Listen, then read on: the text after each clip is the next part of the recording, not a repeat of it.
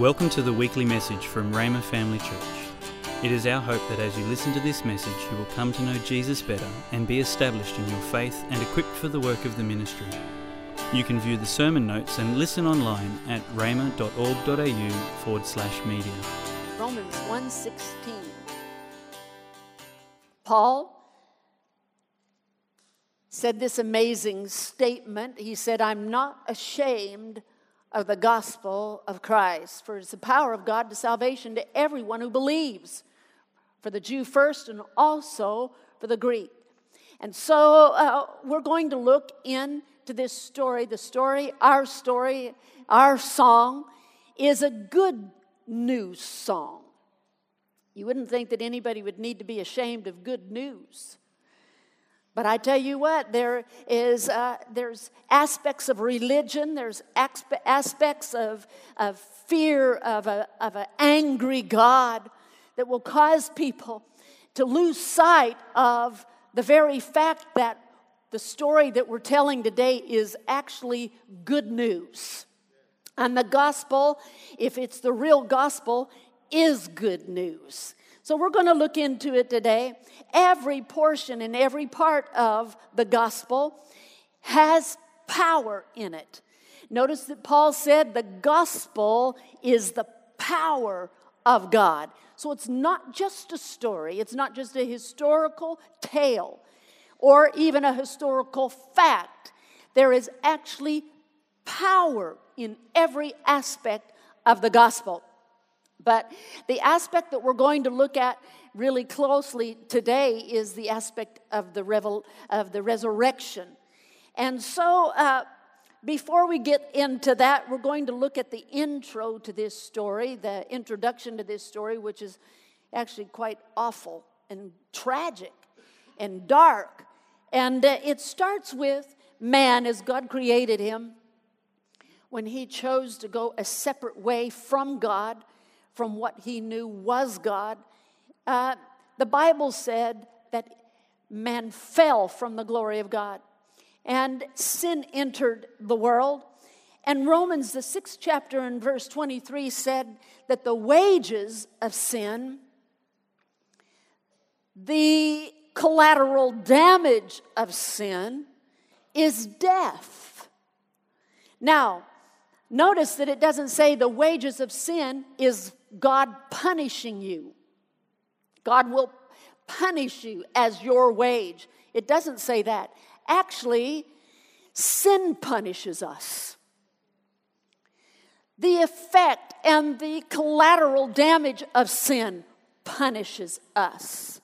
All right? The rest of that verse says the gift of God is eternal life through Jesus Christ our Lord. But everyone sinned, not just the original person, but the Bible says in Romans, the sixth chapter, and verse 23, that says, All have sinned. A lot of times when we're thinking about sin, we always uh, look laterally across. We say, Well, I haven't sinned like that person. I may not be perfect, but hey, I'm better than them. Anybody know what I'm talking about? I mean, we even do that in our own home and in our own family. At least I'm like, like, like bam. I've done this and I've done that, but I haven't done. But the thing about it is, any sin is a diversion or something different from God. And God is perfect. And so, when there is a diversity from God, or when there is something that is done or said or happened that is different from perfection, it's sin. And it says, everybody's done that. Maybe we haven't done what somebody else did, but we've done something. Anybody? No? Uh, yeah. And so we've all sinned. The thing about it is, is the result of that sin is Romans, Romans 3 says, is that it is the wages of it and the effect of it is death, which is separation. Separation from God. And so man, as a result of sin, all man as a result of sin, it says, has fallen from the glory of God. We found, fell into a, a hole that we could not get out of. But because we weren't created to be there, there's been a desire to get out of it. And so the, the religions of the world, good works, if I can just do enough, if I can do this and do it better than I did last year, and if I can try harder, and if I, I can maybe even go to church, or if I be nice to people, or at least I help it in the community and whatever, maybe I can get out of there. But there is no human effort that is it is sufficient enough to get out of the hole that man fell into. We actually have, have, have a need to be rescued. I was thinking about a, a friend of Tony and I. Um, he is a, a, pastor in the state of Missouri, and he was on a fishing trip with some other pastors in New Zealand. And um, he got swept out on a, on a current, and, and um, he was in the water. He got swept out to sea, to open sea, not in a little boat, just him. And uh, and so, and the swells were really high. He said he remembered while he would be at the bottom of the swell that there'd be like a wall of water on either side of him. And uh, when you're in a situation like that, how, how do you get out of it? You can do your best to swim, and it, he, he, he came to a conclusion that he knew that he could not swim out, that he was going to lose his energy uh, right away, and the water was cold. And, and so he actually had to be rescued. Well, he was, or I wouldn't be telling this story this morning, but and, and he still pastors today. And uh, praise the Lord, God helped some, some people go exactly to where he was and to, and to be able to find him and pull him out. But man was in a situation that we couldn't crawl out of, couldn't swim out of, couldn't help ourselves or help any, any, uh, anybody else that we loved around us because we were all in the hole. We had to be rescued. So we had to have a savior, and the only way that we could, he, that we could be saved is for God to actually become one of us. Come one of us, and not only become one of us, but as a man, live perfectly to qualify to save us. And so it was that Jesus lived before he died. I love that. At Easter time, we usually take it up with his passion, those last few hours of his life, leading up to the cross, the burial, and then finally the resurrection, which is the beautiful Easter story. But there wouldn't have been an Easter story if Jesus hadn't lived perfectly for us. Aren't we thankful today that he did? Every day was for us. And so he lived perfectly so that he could die perfectly for us. And, and then he came up to those last few hours. There was, because uh, of where we were and the collateral damage of what sin had affected in our lives, we had to have a redemption. We had to have help in every single area. The price then for being raised up out of a place of insecurity and a feeling of abandonment was paid for when Jesus was betrayed and when he was rejected by the closest people to him, even denied. There was only one of his close disciples that stuck around, John, but everyone else that would have and should have and could have been there, everybody left. And so, in that, a price was paid for us to be lifted out of abandonment ourselves. He paid a price to lift us out of poverty. Isn't that wonderful? That God doesn't want us in squalor. He wants us lifted up out of poverty. But it came with a price. The Bible says that he was made poor for our sakes, that we could be made rich. He paid a price that we could be lifted out of physical sickness. Oh, thank God for that. Anybody in here have a testimony that you have come out of sickness and been healed in your physical body? That came with a price. And Jesus paid the price on uh, before he even got to the cross when our sin, our sicknesses were laid on his back. I was looking at, you know, uh, Mel Gibson's Passion, uh, Passion of the Christ, and uh, looking back over some of those pictures, I was going to uh, match them up with some of these different price tags. And uh, but uh, I didn't know if everybody, not everybody is okay with how gruesome it was. But it, it, it's more than just a Bible story and a, and a picture.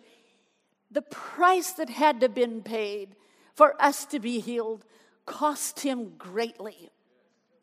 And it was paid by the beating that he took upon his back. The price for our peace didn't come free either. The, par- the price to lift us out of confusion, to lift us out of torment and out of depression and out of oppression came when they put a crown of thorns on his head. He paid that price so we could be lifted. The price that was paid to lift us out of condemnation and sin consciousness also came at a great cost because Isaiah 53 said, He was wounded for our transgressions, He was bruised for our iniquities. And so the beatings that He had, even before He got to the cross, was a part of the payment that was necessary to lift us out of. It was not enough for God in heaven just to say, It's okay, I excuse your sin, it's all right, I love you. No, those sins had to be paid for. And in us paying for it, we would have never gotten out of the hole. Somebody had to come and pay it for us that had never sinned.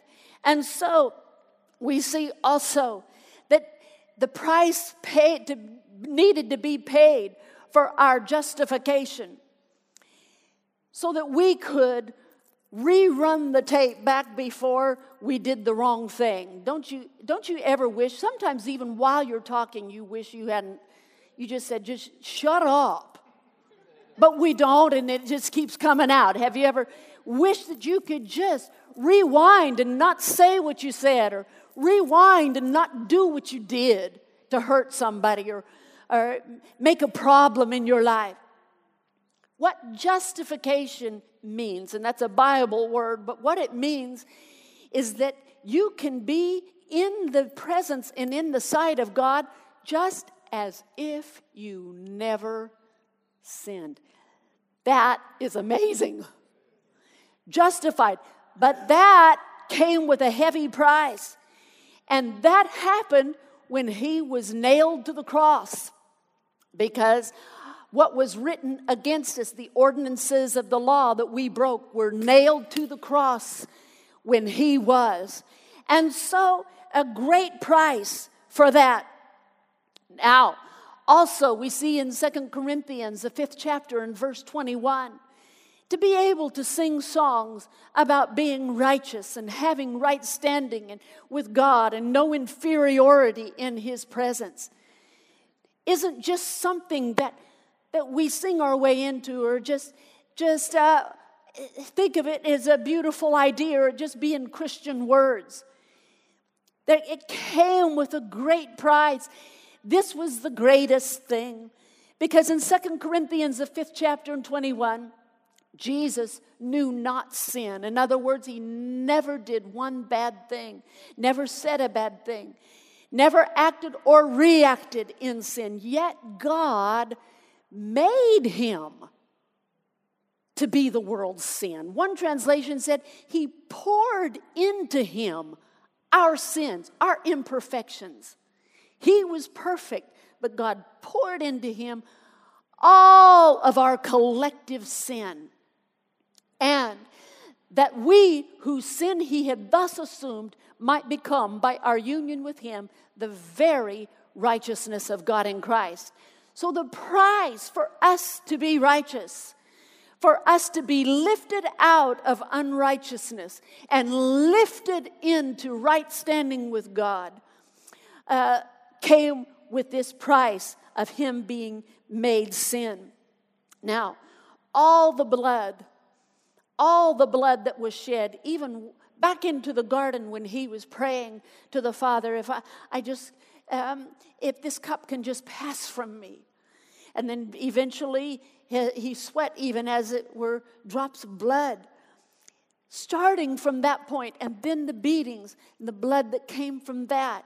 We have songs about the blood because the blood is very valuable because it was the price. The price started being paid when they opened up his back through beatings. The price for our healing was being paid by that blood. All the beatings that he and the thorns upon his brow, and then finally, even on the cross when he was nailed to the cross, and all of his blood poured out. All of that blood was the necessary and demanded price for fallen mankind to get back up and be reconciled to God. I love this because the, this amazing part of our Easter story, the amazing part of the answer to man falling, is never, none of these things took place or are given to us just because, listen very carefully, just because God loved us. He couldn't just justify us because He loved us. He couldn't just forgive us just because He loved us.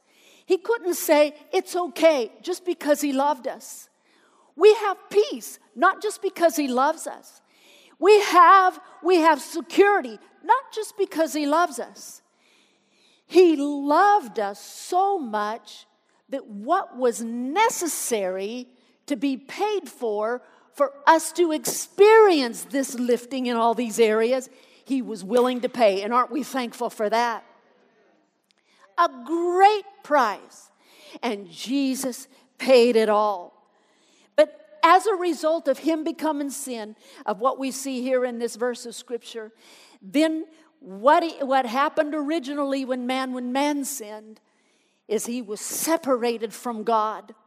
He was separated. And so here, when God put on Jesus, in Jesus, not his sin, our sin, he experienced then a great price of being separated from his father. John, thir- John, book of John, 113 times, God, God is called Father. But on the cross, after he had assumed our sin, he screamed out at the end, My God, my God. Jesus hadn't called his father God. His father was his father to him. But in that place of separation, my God, my God, why have you forsaken me? He paid that price so we would never have to go through the horror of being separated from God. Jesus had to pay that not just while he was on the cross, but then going on to the tomb. There he was buried. And there he experienced the ultimate separation from the Father. In experiencing as absolutely low you could go, where he was buried not just in the in the ground or in the hole in the rock but also in the heart of the earth. Away from god. Hell is a place of godless place. A place where god is not because god is love is a place where there is no love. There have been people who sometimes when the gospel is shared to them they'll say well, I don't care about going to heaven. I just want to be where my friends are. I tell you, there are no friends in heaven, or I mean in hell. There's no friends in hell. Nobody likes anybody there. Because there is an absolute absence of love, of anything of love. Separated from God means separated not only from love, but also from life. No life, no light, no joy, no anything of the character of God. Jesus paid that price so that mankind never has to go there, never has to sense that horror. Now, Romans, the eighth chapter, Paul said this because he believed the love of God that paid these extreme prices and finally the ultimate price of being separated from God and from the love of God. He said, I am convinced that nothing can separate us from God's love. Mm. Do you know that is one of the most tormenting feelings that people can have? Maybe because they experienced or somebody left them, somebody they loved left them, sometimes even parents or somebody very close that they loved left them. But I tell you this morning, Paul was able to be convinced that nothing would ever separate him from the love of God. And the reason he could be convinced is because Jesus suffered that separation so that we never have to feel that. Glory to God. So I want you to say with me this morning, I'm convinced. Sometimes people hang on to, uh, with their words and with their thought, to feelings of abandonment from God. This morning, begin something. Begin to declare something, just like this verse of scripture. Put these words in your, mouth, in your mouth. I'm convinced that nothing can separate me from the love of God. Amen? Say it with me. I am convinced. One more time. I'm convinced. Keep going on. It says, neither death, nor life, nor angels, nor demons, nor neither our fears of today or our worries about tomorrow, not even the powers of hell can separate us from God's love. Next verse. No power in the sky above or in the earth below, indeed, nothing in all creation will ever be able to separate us from the love of God that is revealed in Christ Jesus our Lord. We are loved. Now, Romans, the first chapter, and verse 16. let's go back to this. We read it a little bit ago. I am not ashamed of the gospel of Jesus Christ, for it is the power, the gospel is the power of God to salvation for everyone who believes who believes. That's interesting. Can you just help me with this? Because I want you, this is a huge word for us today. And we want it to settle down deep into, uh, down deep into our heart. Uh, big, there are big words in the Bible. what I mean by big words is you can recognize them because they're German and they have so many letters. I'm just kidding. Anyway, no, they're not big because of how many letters. They're big because of how many times they're used. And they're, they're weighted because they are repeated. In the book of John, for instance, we already said that Jesus used the word Father over and over and over again. So that word Father gets real heavy. It shifts our, uh, our uh, conception of God from just God to also being father because of how many times you didn't just mention it on a whim one time. No, he said it over and over and over and over and over again Father.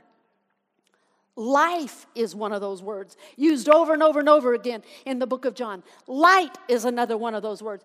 Well, another one of those words that are big words that carry a lot of weight and they, they beg for us to look at them and take them is the word believe. Believe is a big word for Christians. It says it is the power of God for salvation to everyone who believes. Notice it doesn't say to everyone who's perfect, everyone who turns over a leaf, everyone, everyone who, who's nice to their family, everyone who's a good person.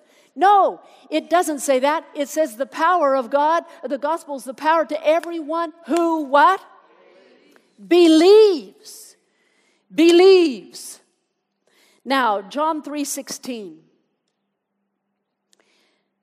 It is believing, it is through believing that all of these things that were paid for with the precious blood of the Lord Jesus Christ that were necessary to redeem us back to God, total redemption for everything that was broken in the human life. How do we get that power out? It happened 2,000 years ago. How can it be not just his story? How can it be your story? Believing accesses that power. Look at John 3 and verse, uh, go back to 14. Uh, it says, As Moses lifted up the serpent in the wilderness, even so must the Son of Man be lifted up. He had to go to the cross. Verse 15, that whoever, say it again, believes in him should not perish but have eternal life. Verse 16. Here's our main, you know, huge verse. For God so loved the world that he gave his only begotten Son, that everyone that stops doing bad and starts doing good, no! We see up here, whosoever what? Believes in him should not perish but have everlasting life. So the gospel happened not just on the cross. Our story, the good news, didn't just happen with all of these things that Jesus experienced, where the price was being paid, the price was being accumulated in all the, that was necessary to do, and then uh, ultimately on the cross. That's not the end of the gospel. So at Easter time, even though, you know, uh, the cross is really, really big, we look at it. But it's not the end of our story. Aren't you glad it's not the end of the story? Because a part of our gospel, then, a part of the story, is that Jesus was raised from the dead. He went to the tomb. Let's look at this little Jesus the clip. So things did start on the cross. It was necessary that what was wrong with us be dealt with and, and the penalty be paid. But it went on. Our story goes on and goes to, glory to God, this tomb where he was buried in separation from God.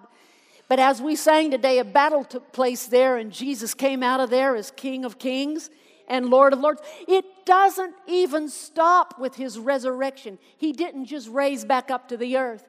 Jesus was also, he was raised to sit in heavenly places in Christ. And so, Jesus, in this story, uh, our gospel story includes the cross, the tomb, and the resurrection that ends with the throne. Matthew, the 16th chapter, and verse 21 Jesus is saying this about his, his work. From then on, Jesus began to tell his disciples plainly that it was necessary for him to go to Jerusalem and that he would suffer many terrible things at the hands of the elders, the leading priests, and the teachers of religious law. He would be killed, and on the third day, hallelujah, he would be raised from the dead. Romans 10 9, let's look at this.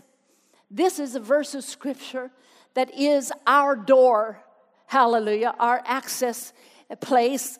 And it says, if you confess with your mouth that Jesus is Lord, and He is because He was raised from the dead and raised far above principality and power, and believe in your heart. And there it is again.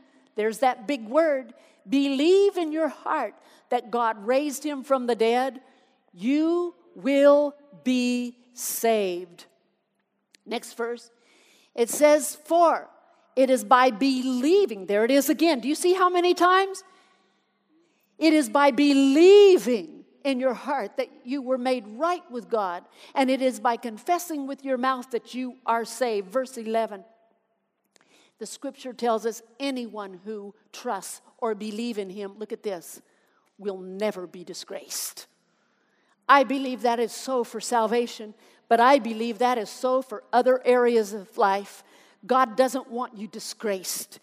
He has not designed that you be a failure in any area of your life.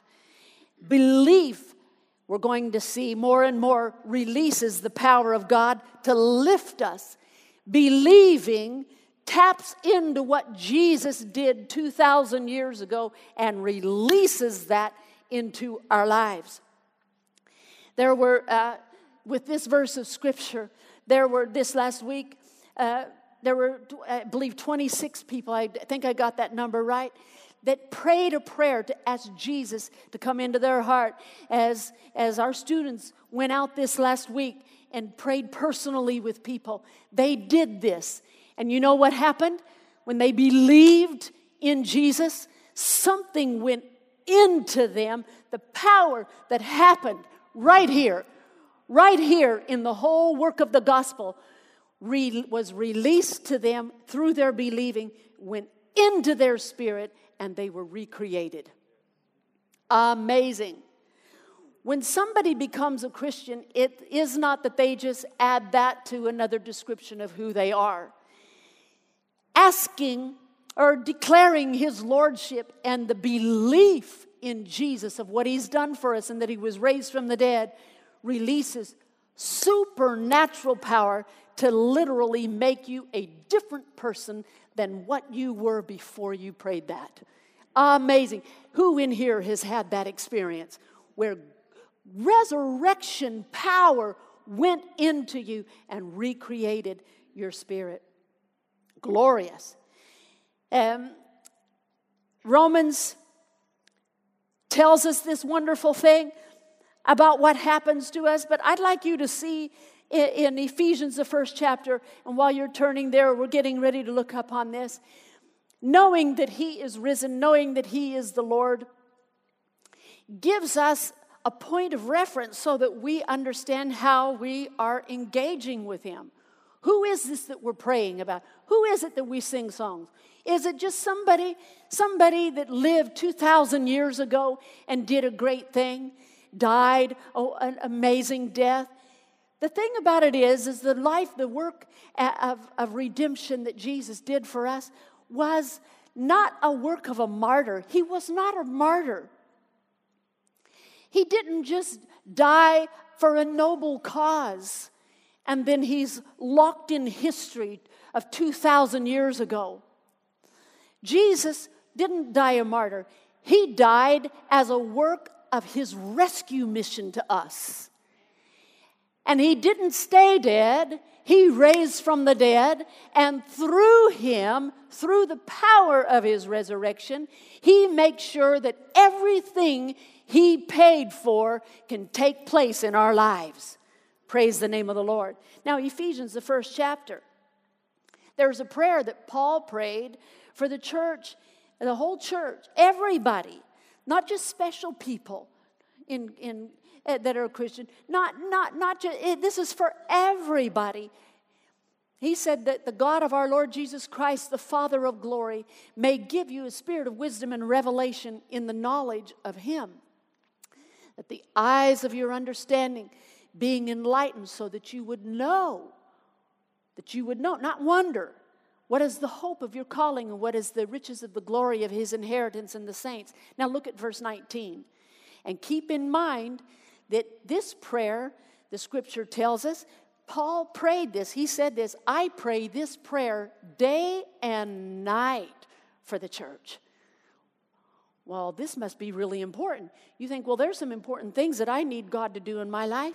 I, I, have got some needs that need met. I, I've got, you know, we, our, my family has some needs. I, I have decisions to be made. I have some needs in my body.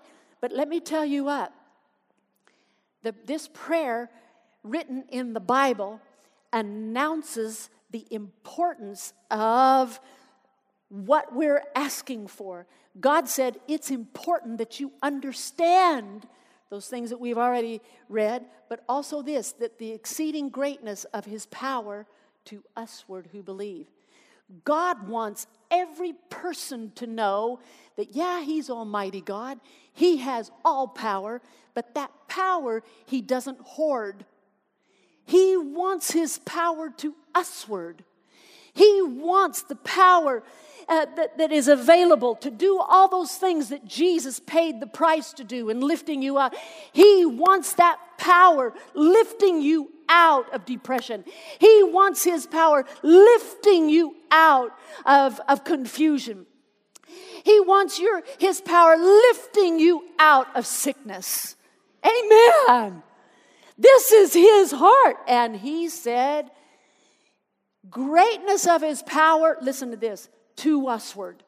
He's not just, I'm the biggest, I'm the best, I'm God Almighty, I've got all power. No, he said, My power is to you. I want it to go to you. The scripture said his eyes are going to and fro throughout the whole earth. He's looking for somebody to do something for. He wants to help, he wants to lift. To usward who believe, according to the working of his mighty power, verse 20, which he raised in which he worked in Christ when he raised him from the dead. Now, the power that God wants us to understand, to get a grip on, isn't just his creative power that did stars and stuff. There's a greater power. Not, not his miracle working that split the Red Sea. The kind of power that he wants you to understand and understand how to receive into your life is resurrection power. Really? Yeah. Yeah, resurrection power. Resurrection power is the power that performs all of these things in your life and does the lifting of all these things that Jesus Christ bought and paid for. It's that Holy Spirit resurrecting, lifting power. Now, let's go down. Let's look at Ephesians, the second chapter. It says that you've raised us up together. This was never just to be his story. This was to be ours too.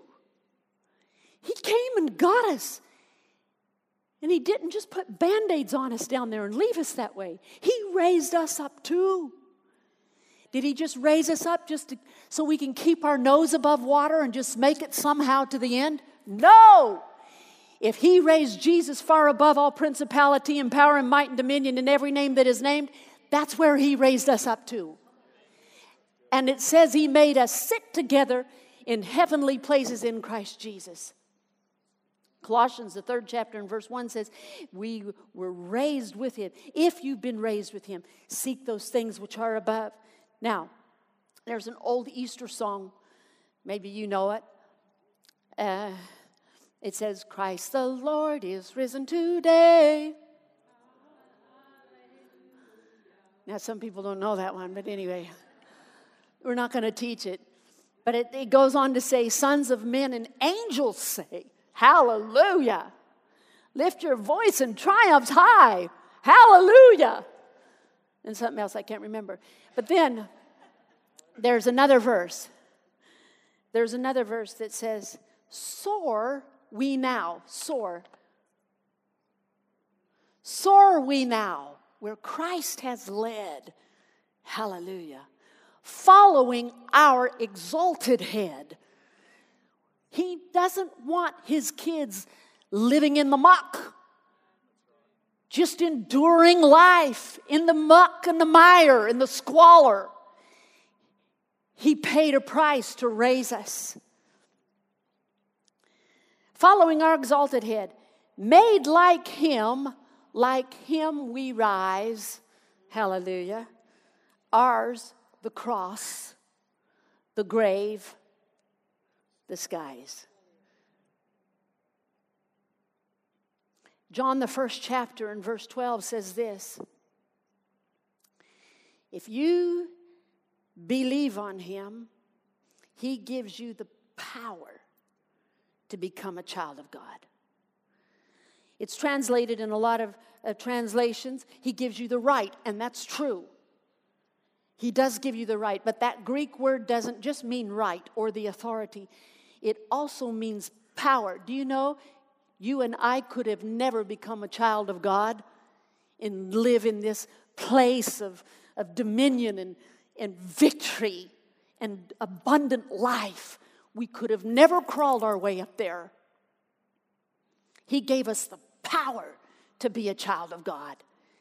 That power recreated us and made us made us a whole different person.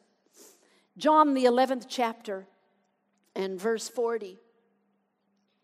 Jesus said this to the to Martha, this woman, a good friend of his, isn't, her name was Martha, her brother had died, and, and there he was in the in the in another tomb.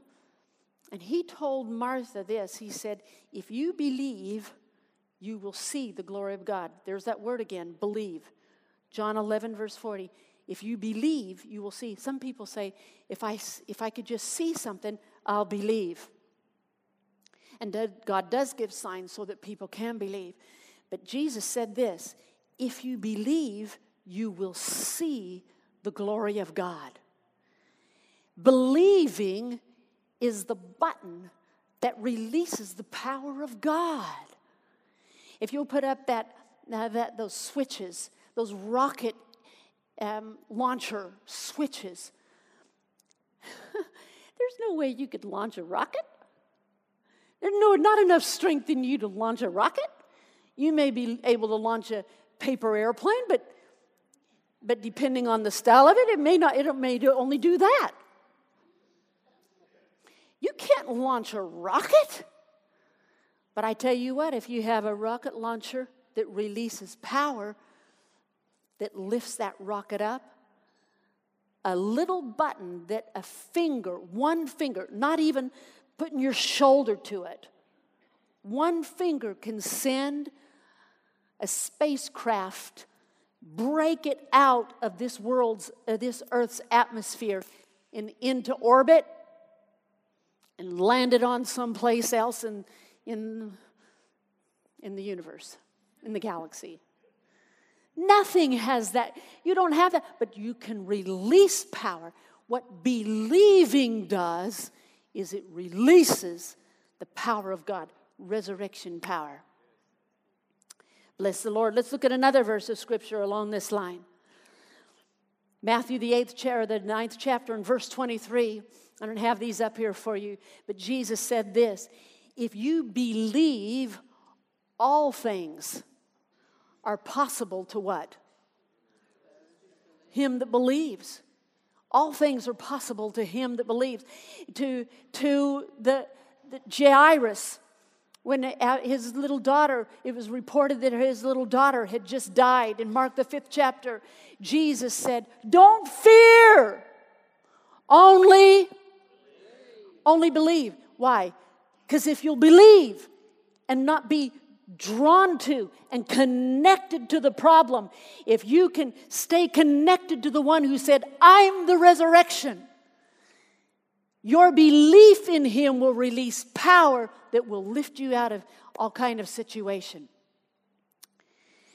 In Luke, the first chapter, in verse 45, Elizabeth said about her cousin Mary, Mary, the mother of Jesus, Blessed is she because she believed that those things that were promised her would be performed, that there would be a performance. You can't perform all the lifting in your life, all the changes that need to happen in your family, all the changes that need, need maybe to happen in your body or in your business or in your I, I, other parts of your life. You can't produce maybe all those changes, But I tell you what, there is one that if you believe, he will perform for you through the power of his resurrection. Jesus said this. Jesus said this in, in Luke, the 13th chapter, and there is a verse of scripture about this. Luke, the, the 13th chapter, behold, there was a woman who had a spirit of infirmity 18 years and was bent over and in no way could raise, I love how it says it in the Bible, raise herself. Couldn't raise herself.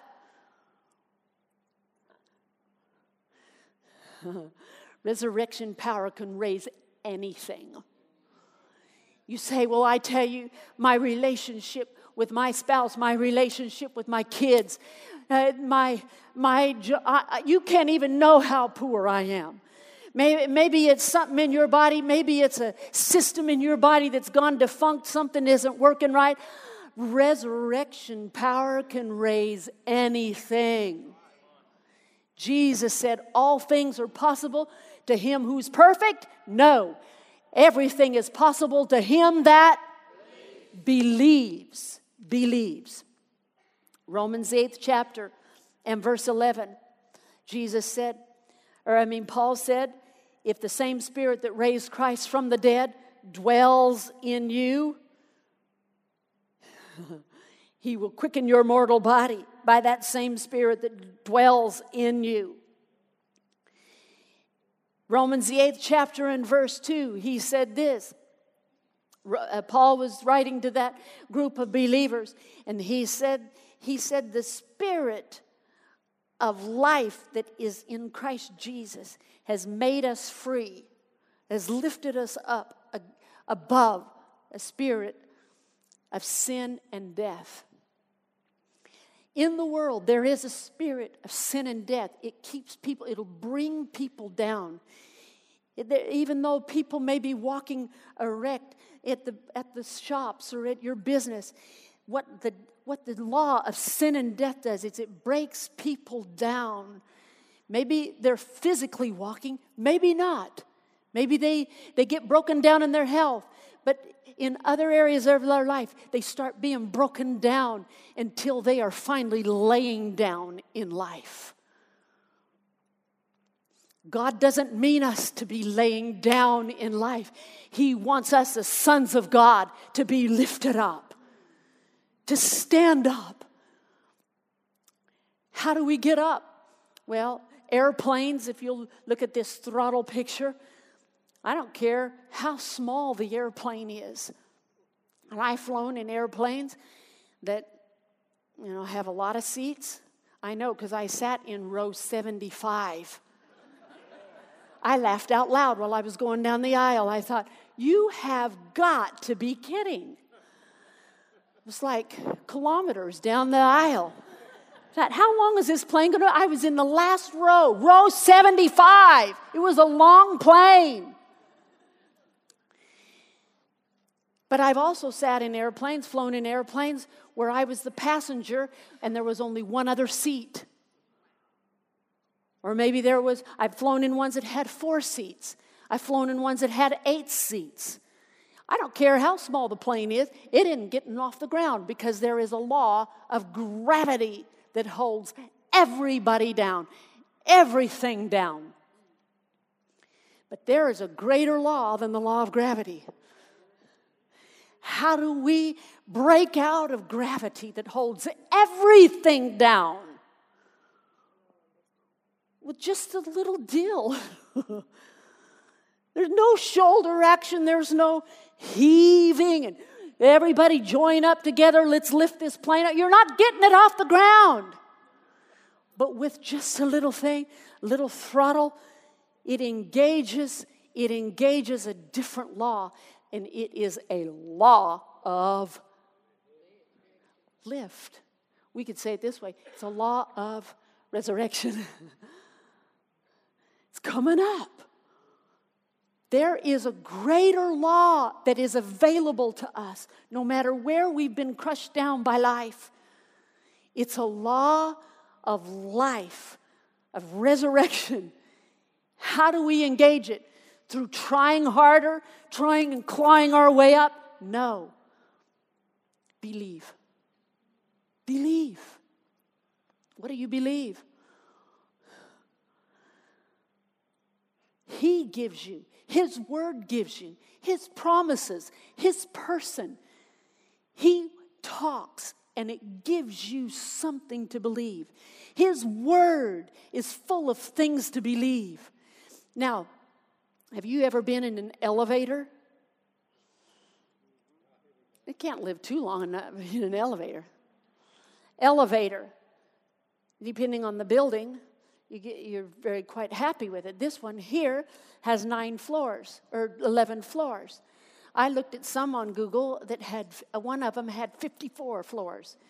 I've been in some of those buildings, especially like in Singapore, and you're just up there where you need an uh, oxygen. No, not really. But way up there. Now, you may choose to take the stairs if you're going to go from floor one to two. Maybe even take the stairs from uh, maybe one to one to three. But you're not going to take 54 flights. I don't care how much you crave exercise. Look at this. Uh, look at this flight of stairs. When you, if you're down in the car park and you're looking up at the, you know, give it a go. Give it a go. See how far you can go. See how far you can get up by yourself. But there's an enemy, and, and in life, it can kick you back down to the car park and you got to start all over again. And then you climb your way back up, and then something sabotages you, somebody, maybe even yourself, and down you go again. Guys, there's a better way. It's an elevator. I was in one here recently, very recently, just a couple weeks ago, and I was in with a friend, and we were just chit chat, chat, chat, chatting. And uh, a little while later, we noticed that nothing had happened. We were still where we were. You can be in an elevator and nothing change. What do you have to do? Go back to those, oh, that's nice. What do you have to do? Go back to those buttons.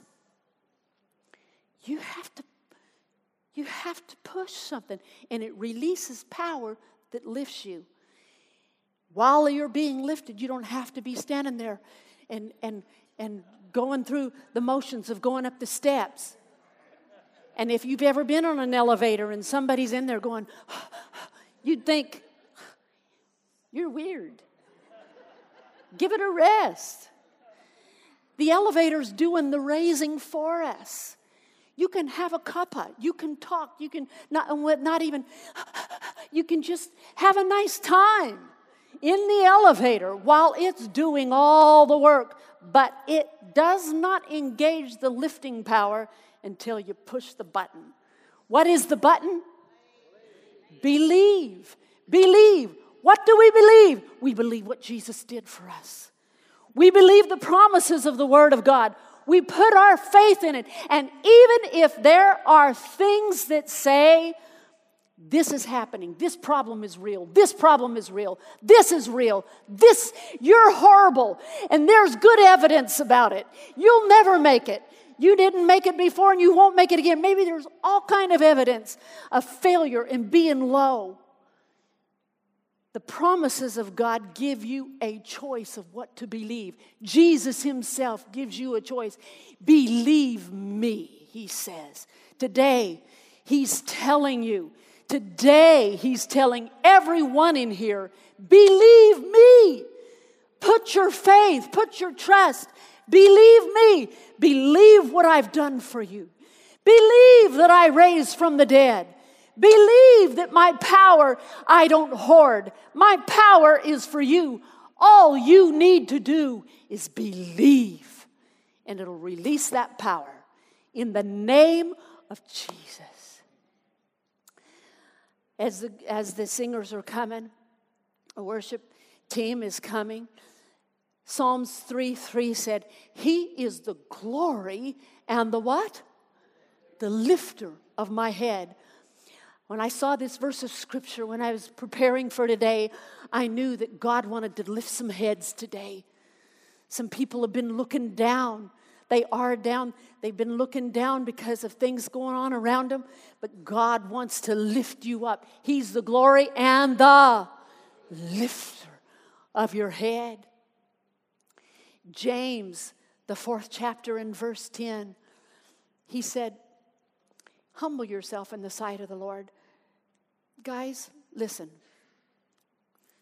In life, stop taking the stairs. I'm not talking about in a natural building, I'm talking about in your life.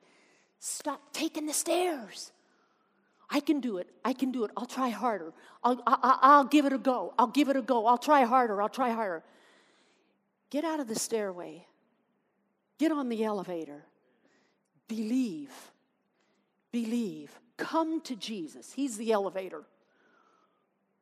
And put your faith in Him. I trust you, Jesus. Hallelujah. Can you bow your heads? Dear Heavenly Father, we thank you for Jesus' invitation over every person in this room to look to Him and live. Look to Him and be lifted. Look and live. Look in the right direction. Look away from what is low. Look away even from yourself. Look and live. Father God, while our heads are bowed and our eyes are closed, I pray for anyone in this room this morning who does not and has not ever experienced what Jesus in their life can do. Father God, there may be somebody here that has gone to church or not. But we know that church, church attendance, being good, being raised even in a Christian home, doesn't get us out of the hole. It's faith and belief in Jesus and what He's done for us. Father, I pray if there's someone here today that has never known the joy of being lifted up, that wonderful, life changing power going into our heart and changing them from the inside out, like we were singing today. I know that you're talking and dealing with them, that this day, today, is the day of salvation, is the day of rescue for them, is the day when they're coming up. In Jesus' name. With your heads bowed and your eyes closed.